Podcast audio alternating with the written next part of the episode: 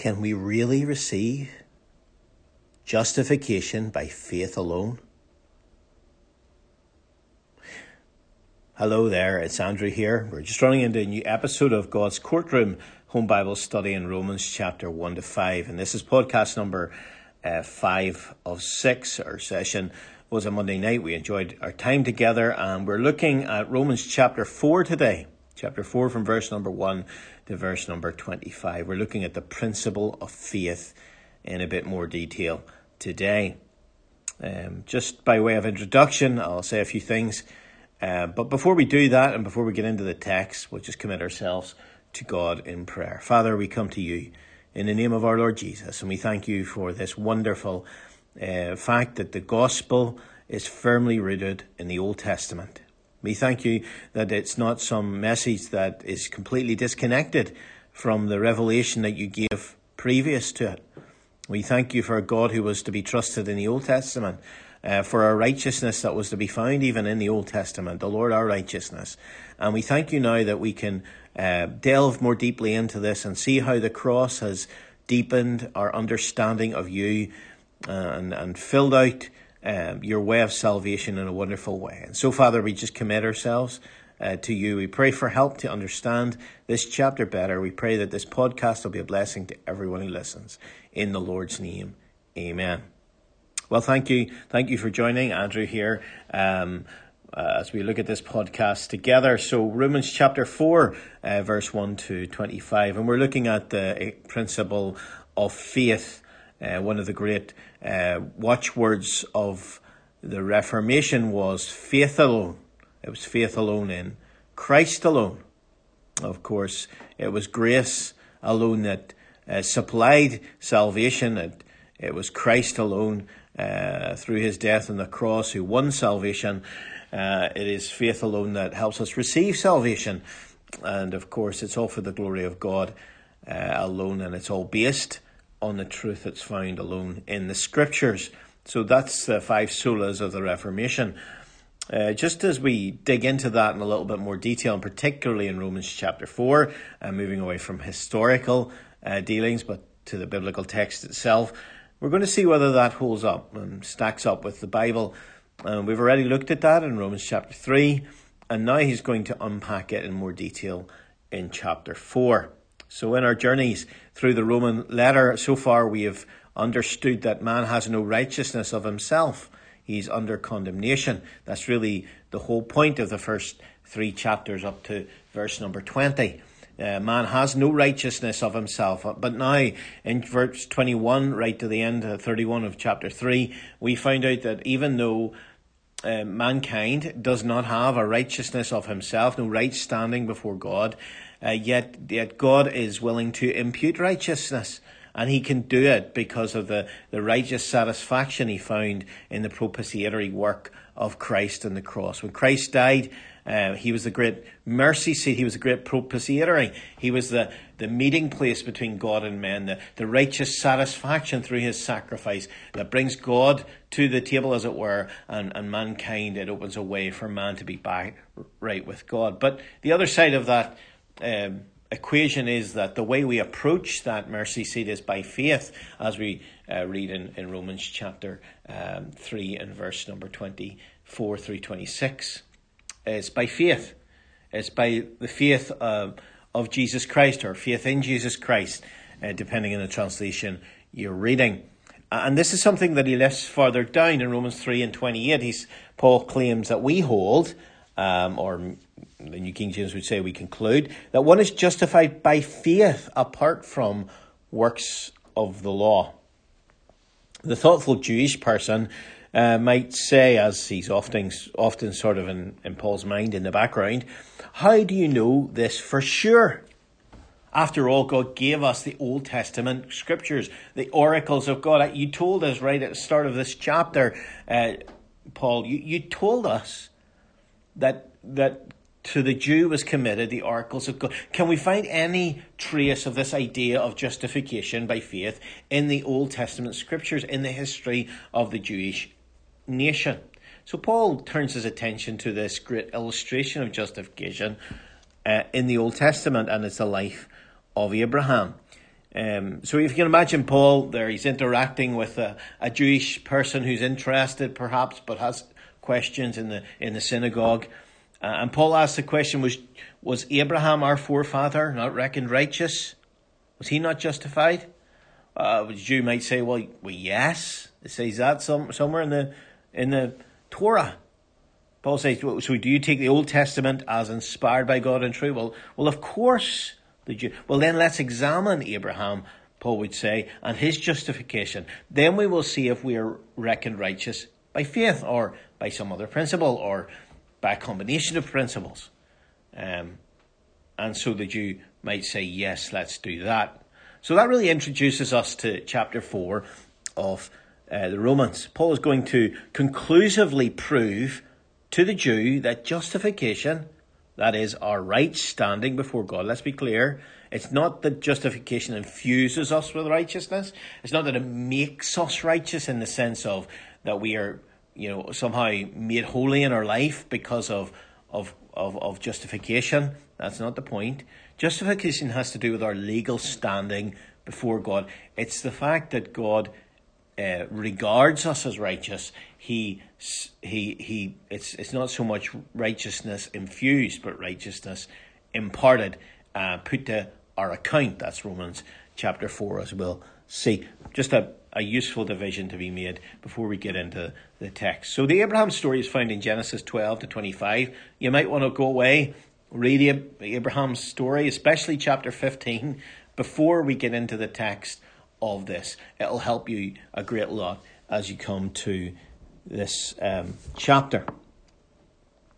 So, the Abraham study. Uh, the way I want to break the chapter down is into four little sections. Uh, chapter 4, verse 1 to 8, we'll look at faith apart from works. Then, in 9 to 12, we'll look at faith apart from circumcision.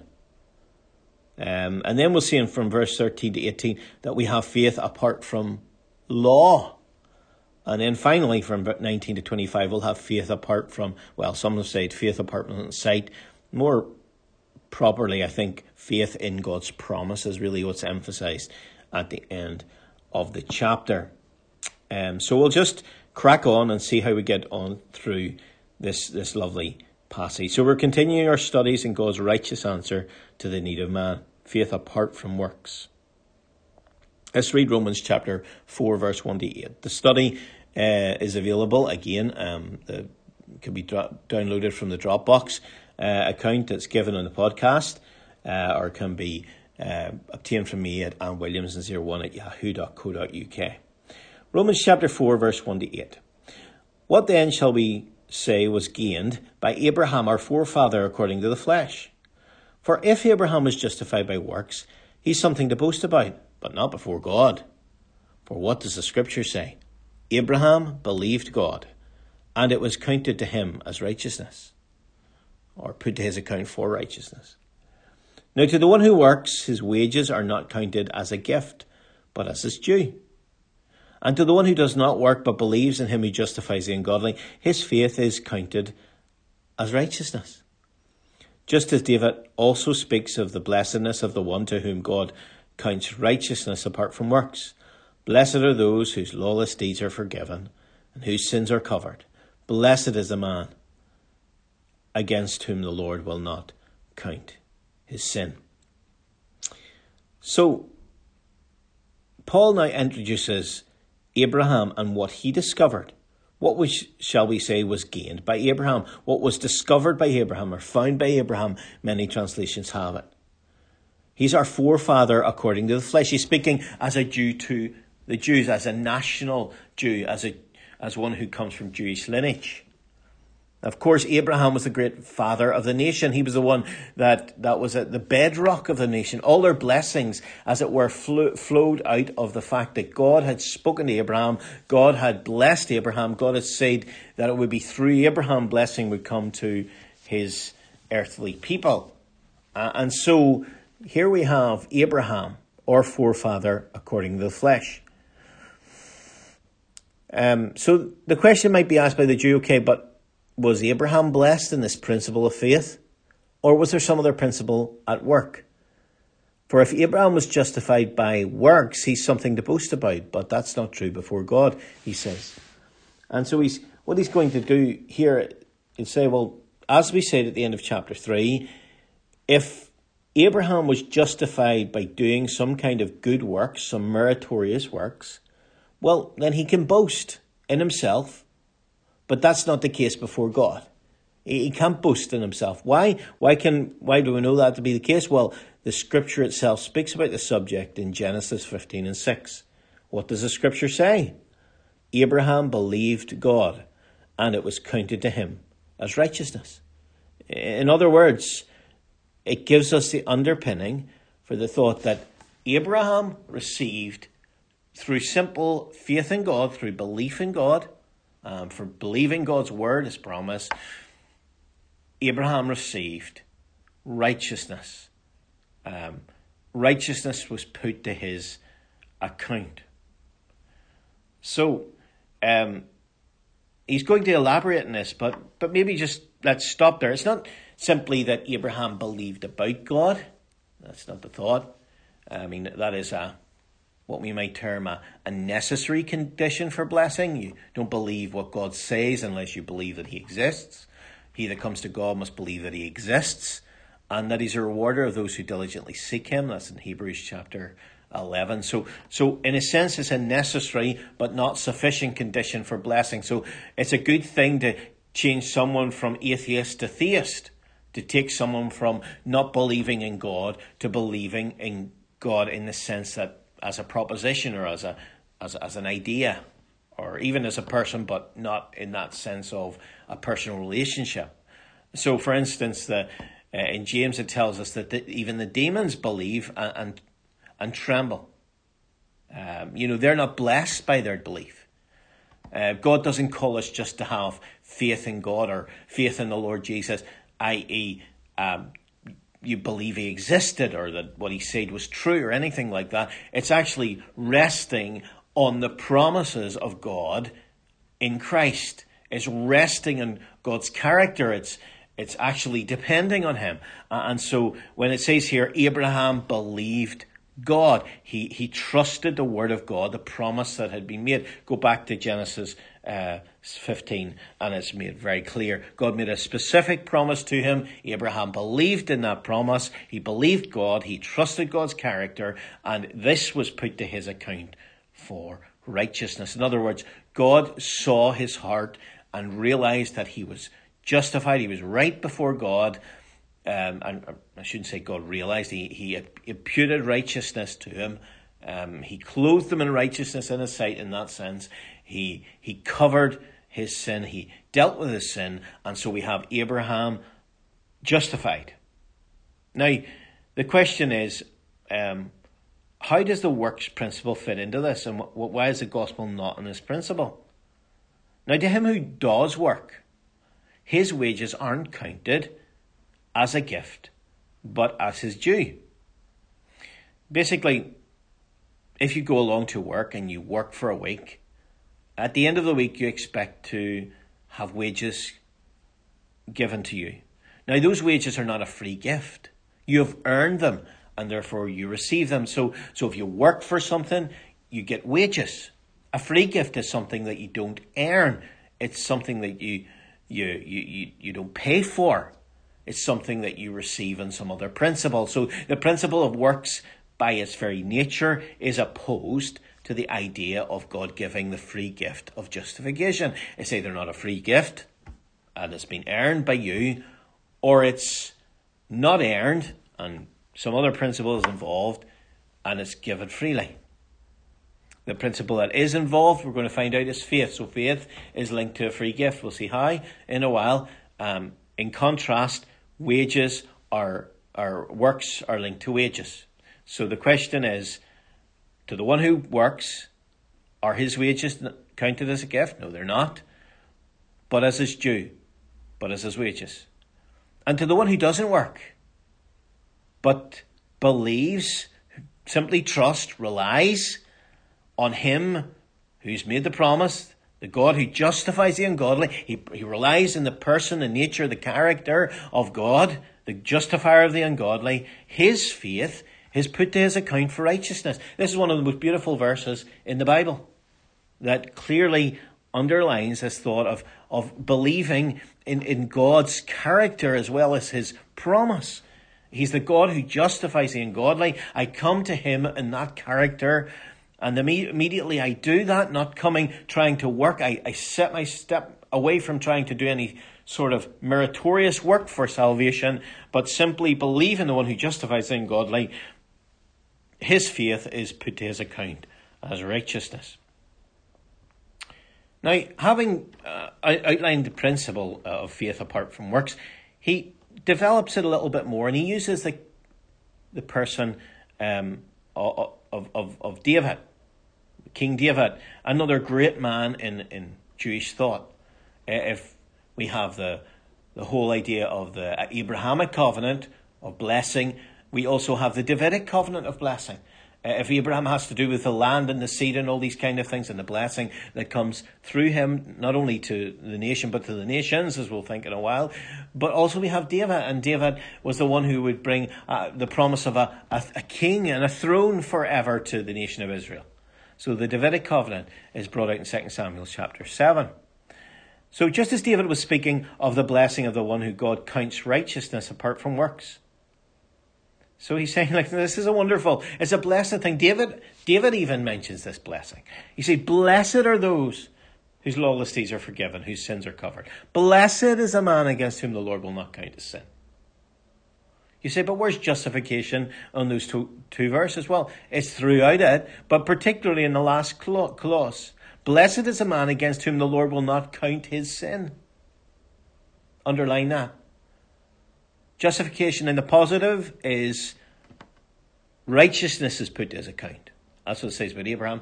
Justification in the negative is the Lord will not count his sin against him. That's really helps us to understand what justification is, both in the positive and in the negative. So, f- faith apart from works. You might ask yourself the question why really is he determined to go back to Abraham and David? Well, I think it's kind of self evident. Um, but these were two of the great stars in the, the, the, the, the heaven of, of Jewish witnesses, uh, particularly Abraham, the forefather, and David, the, the, the, the, the beloved king.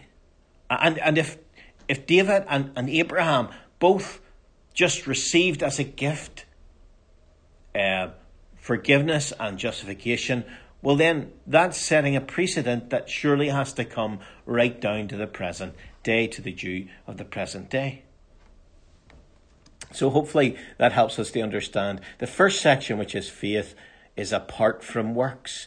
As we see in the life of Abraham, and as we see in the life of David, David had no works to bring, he just had to come, and the Lord, um, you know, he was no place to bring anything. He was not only uh, undeserving. He was hell deserving. He was he was he had sinned grievously. Okay, so faith is apart from works. Let's go on to the next one. Um, faith is apart from circumcision.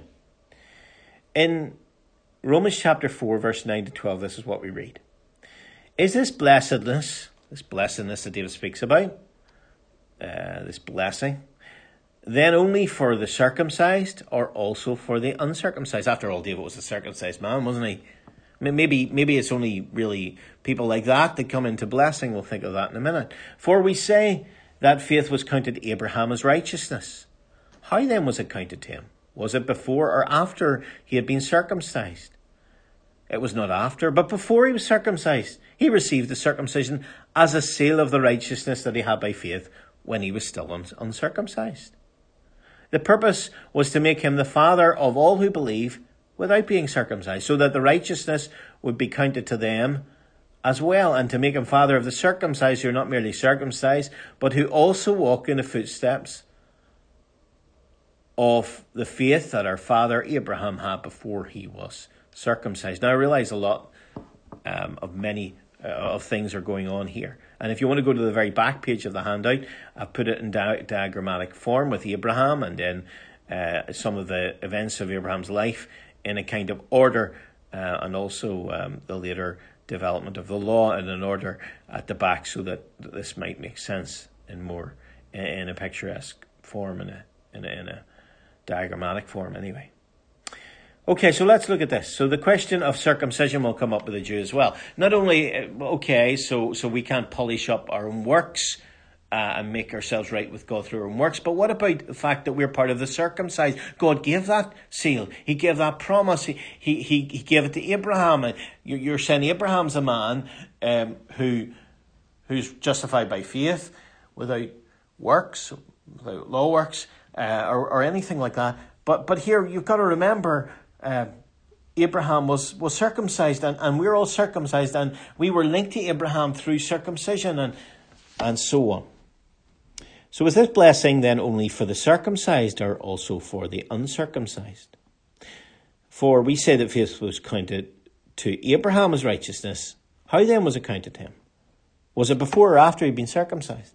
So the question is then, okay, right, if if this forgiveness, this faith justification is only available to Jews, um, because they're circumcised, that would be explained by Abraham being uh, forgiven, Abraham being justified after he was circumcised. However, that's not the pattern.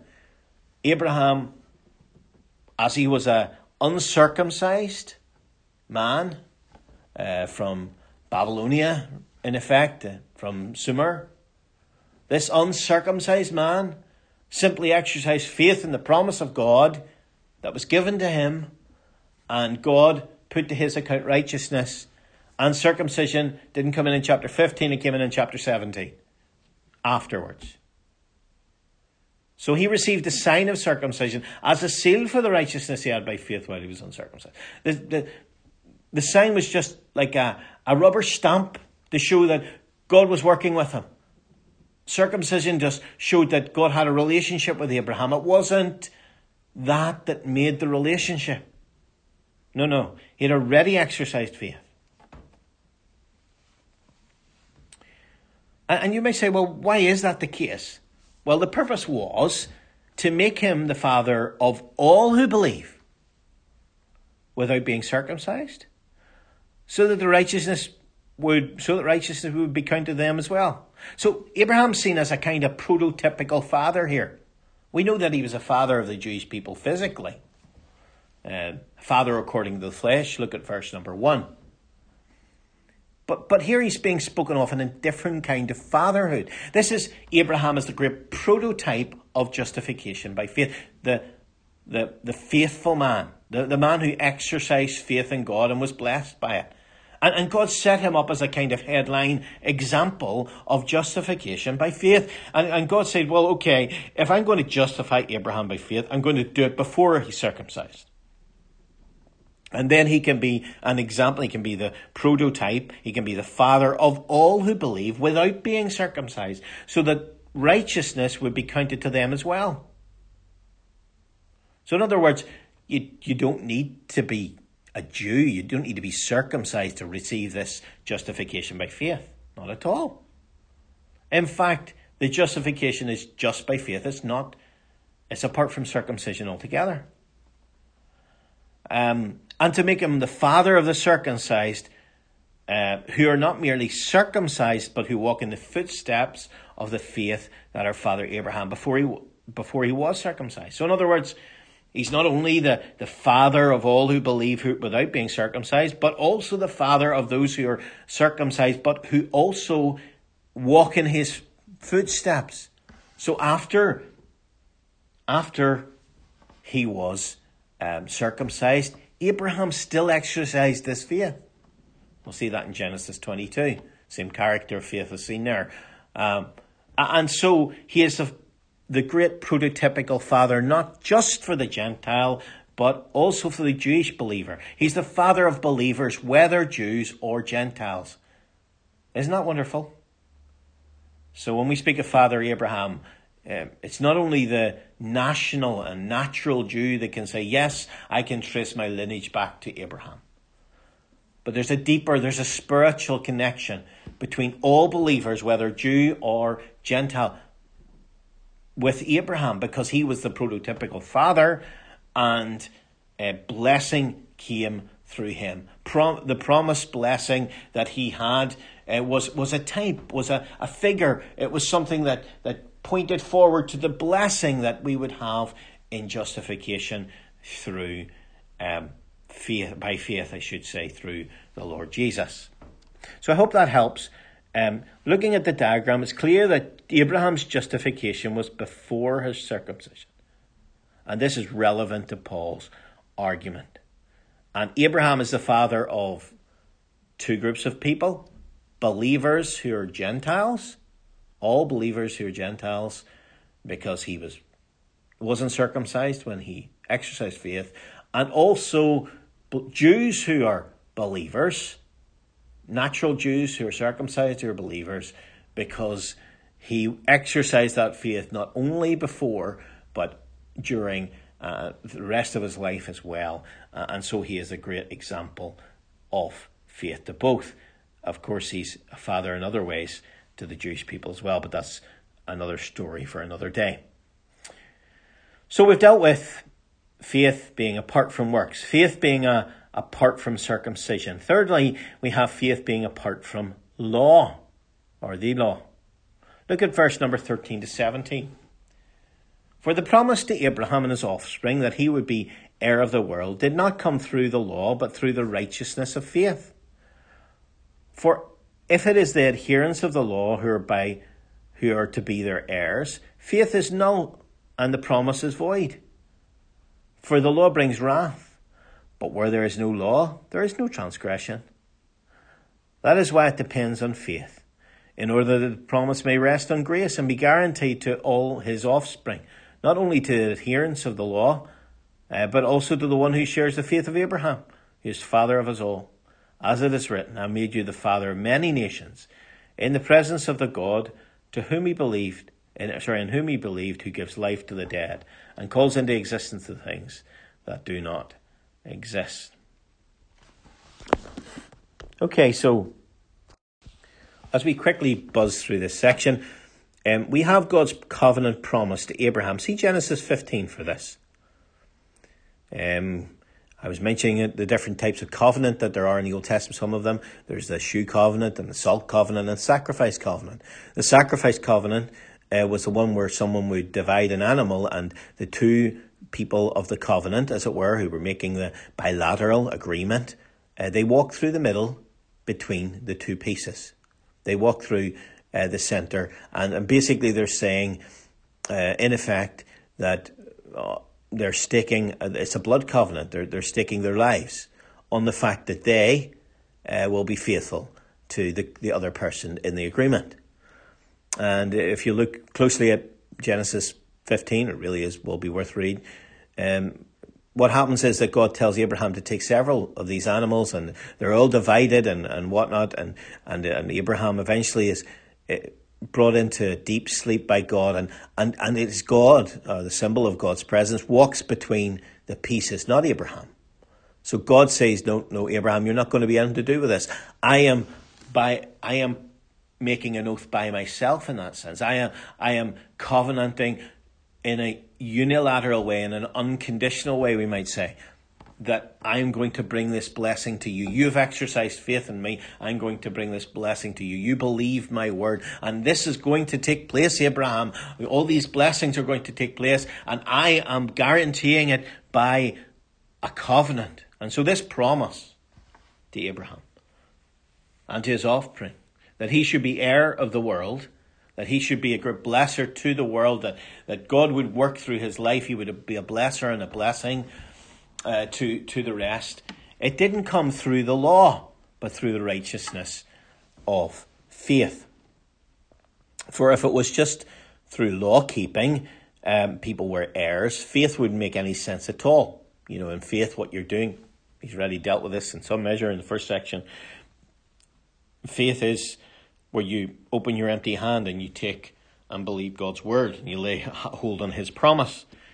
Um, however, if we're going to introduce law keeping, if there's any laws that you have to keep to attain this uh, promise of Abraham, it's no longer a promise, and there's no longer faith involved.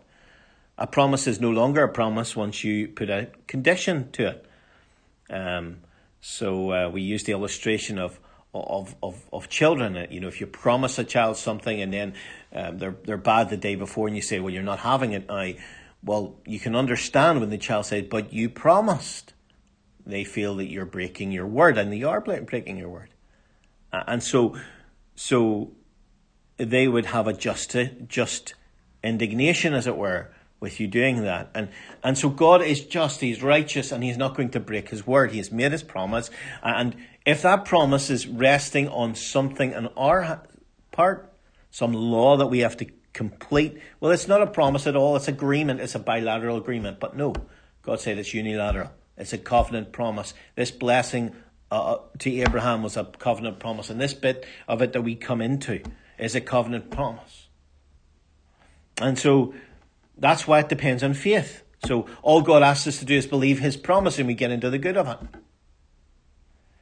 in order that the promise may rest on grace, God's unmerited favour, and be guaranteed to all of his offspring. So everyone that exercises faith comes into the good of this promise because Abraham exercised faith and God says it's promised to you on that basis. So, so when we follow the faith of our father Abraham in that sense, we are brought into the promise. There's no, there's no laws we need to keep. There's nothing we need to continue with in order to, to gain this promise? Not at all. It's otherwise it wouldn't be a promise at all. Abraham, who's the father of us all, as is written, I've made you a father of many nations. So, in other words, again, he's emphasizing to the Jew that, that this blessing is not going to be restricted to the Jews. It's not going to be restricted to the Jewish people because they have the law. The law came in hundreds of years after Abraham with Moses. It's not because the people are circumcised that they get blessed in this way. No, because circumcision came in later in Abraham's life. It's simply to the people who place their faith in the promise of God and in the character of God. They will get this promise. So, this is really quite beautiful. The God who gives life to the dead and calls into existence things that don't exist. Now, that's important for what we're branching into now because he's going to look at the promise in a little bit more detail. Um, the promise of, of a seed. And of course, this is really the promise of Christ, if we take it in a certain way. It's the promise also of blessing to the rest of um, his seed. So, in hope, uh, verse 18 to 25, uh, we're going to look at this uh, faith not so much, well, apart from sight, but also faith in God's promise. In hope, he, he believed against hope, that he should become the father of many nations, as he'd been told, so shall your offspring be. And he did not weaken in faith when he considered his own body, which is good as dead, since he was about a hundred years old, or when he considered the barrenness of Sarah's womb. No unbelief made him waver concerning the promise of God, but he grew strong in his faith as he gave glory to God, fully convinced that God was able to do what he'd promised. That is why his faith was counted to him as righteousness. But the word that was counted to him were not written for his sake alone, but for ours also it will be counted to us who believe in him who raised from the dead Jesus our Lord, and who was delivered who was delivered up for our offences and raised for our justification. So against all human hope he believed in hope, because he believed God's promise. Humanly speaking, he was dead, as was Sarah. You know, not only had Sarah moved through her uh, years of fertility into old age until she was 90 years old, um, so humanly speaking, she was had a dead womb. And, and he was dead as to fertility was concerned too. Because he was um, almost 100 when this happened. And so he was, he was however, fully convinced of God's ability to bring life out of death. Now, that's a principle that he's going to run down the rest of the passage. And no unbelief made him waver concerning the promise of God, but he grew strong in faith as he gave glory to God. He looked at the situation and said, This is impossible, but I believe in a God who brings life out of death. And of course, we know at the end of his life, Hebrews 11 will tell us when he puts Abraham on the altar later on, I should say, in his life, um, he's thinking of the same principle. God's able to raise Isaac up again from the dead. But at this point, it was Isaac's birth that was in view. And, and he simply believed the promise of God and grew strong in his faith as he gave glory to God. He brought the glory to God. He said, God is worthy of my trust. And that's what everybody that trusts the Lord is doing. They're saying, in effect, I don't know you, Lord, well at this point, but I know that you're worthy of my trust, and I am trusting you. I'm depending on you. I'm taking your word for what it says. I'm relying on you. And that's exactly the same principle that we come into blessing on. A blessing in a God who raises the dead. A God who is trustworthy, who is able. Uh, this is why, it tells us, verse 22, his faith was counted to him as righteousness. He was fully convinced God was able to do. It was counted this wasn't Abraham just, you know, ah, uh, yeah, I'll think about whether I believe it or not, and yeah, okay, I'll go down the side of belief. No, no, he looked at the situation and he said, God's able. The God of glory that first revealed himself to me in Ur, that the God of glory that has, has helped me to where I'm at, I'm just going to rely entirely upon him. And that is exactly the same principle that we operate on today. It wasn't written for his sake alone, but for ours also and it will be counted to us who believe in him who raised from the dead Jesus our Lord. So he's saying, now listen, we're at a different point in time and history than Abraham. Abraham was looking forward to the promise. He was looking forward to the seed. And in the seed, eventually, well, Christ would come. He was trusting God with regard to the seed. And so we have here the God who raised from the dead Jesus our Lord. We're trusting God with regard to the seed as well. The seed is Jesus our Lord, ultimately. We're trusting in a God of resurrection as well. He raised from the dead Jesus our Lord. And we're trusting in a God who has laid the basis in the death of Christ, who was delivered up for our trans- trespasses and raised for our justification. The difference is perspective. We are looking backward on it, as it tells us in the chapter before, in a different way. Abraham was looking forward to this. Abraham looked forward to God's power bringing life to a barren womb. We look back on God's power bringing life to an empty tomb. All our blessings are based in Jesus our Lord, delivered for our offences, raised up for our justifying. And so as he brings us to a conclusion, we can just see a number of principles have been swirling around here. Faith, it's apart from works, there's nothing that he can do and add to it. No, it was simply the principle of works because otherwise it would be wages and not a free gift. Faith was apart from circumcision. There was no rite you could add to it that, that would somehow make it happen, this faith. Uh, no, no, Abraham was uncircumcised when it happened. Faith was apart from law because, because if it was in some way dependent on, on a law and, and we break that law, then then the promise is no longer a promise. And, and to be honest, it wouldn't be a promise anyway because it'd have the caveat of, of, of you breaking it in it. So you can't really make a, this kind of promise a conditional thing. No, no. The promise is there. The promise is good. The promise will come upon those who exercise faith. That is the, the, the, the only, the sole condition, as it were. It's been set out. God's not going to add an extra law for people to break themselves on. No, not at all. It's there for us. It's apart from law. Faith apart from sight, faith apart, faith in God's promise. So here's Abraham, everything's against him, and he relies on the God of resurrection. He relies on the God that he trusts implicitly. And that's the same God that we rely on when we trust the Lord Jesus as our Savior. Okay, so I hope that's helped you uh, get a handle on what's in Romans chapter 4. Remember, faith alone is the principle that brings God's righteous standing to us, nothing else. If works were involved, it wouldn't be a free gift, but a debt. If law keeping was involved, it wouldn't be a true promise. But it is faith, so that it can be sure that it is a gift and it is a promise of blessing. So we can be sure of that.